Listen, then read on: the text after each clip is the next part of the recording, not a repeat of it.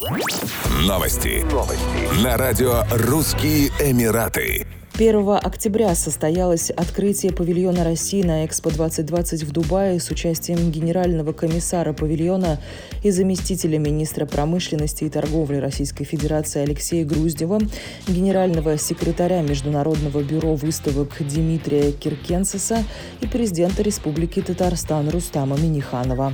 Во время церемонии открытия состоялась премьера официальной песни павильона России, написанной диджеем Леонидом Руденко, арт-перформанс художника Макса Гашко-Данькова и фиксики-шоу от героев мультфильма «Фиксики», которые являются талисманами российского участия в Экспо.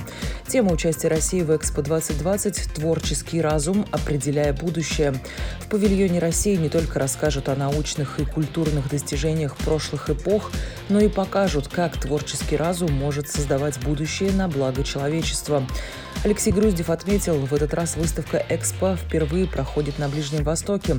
Для нашей страны, которая участвовала практически во всех «Экспо», это действительно важное событие, которое даст дополнительный импульс для развития сотрудничества между Россией и ОАЭ. В выставке участвуют 192 страны. Это самое большое количество стран, которое участвовало в «Экспо».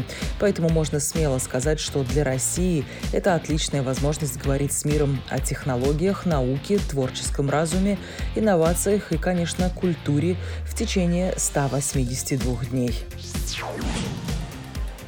Премьер-министр Израиля Нафтали Беннет встретился вечером в Нью-Йорке на полях Генеральной Ассамблеи ООН с главой внешнеполитического ведомства Бахрейна Абдель Латифом Бен Рашидом Аззаяни и государственным министром иностранных дел Объединенных Арабских Эмиратов Халифой Шахином Аль-Мараром и заверил их, что еврейское государство стремится к расширению и укреплению отношений с этими странами во всех сферах.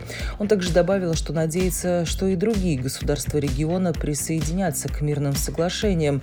Нафтали Беннет на встрече заверил арабских дипломатов, что подписание с ОАЭ и Бахрейном Авраамовых соглашений год назад имеет для Израиля большое значение. Мы стабильны, мы верим в эти отношения и хотим максимально расширять и укреплять их, распространила высказывание премьера на переговорах его канцелярия.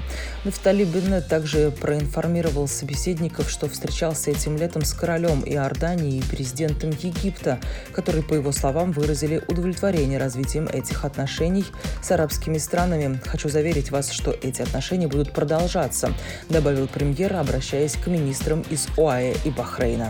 Еще больше новостей читайте на сайте RussianEmirates.com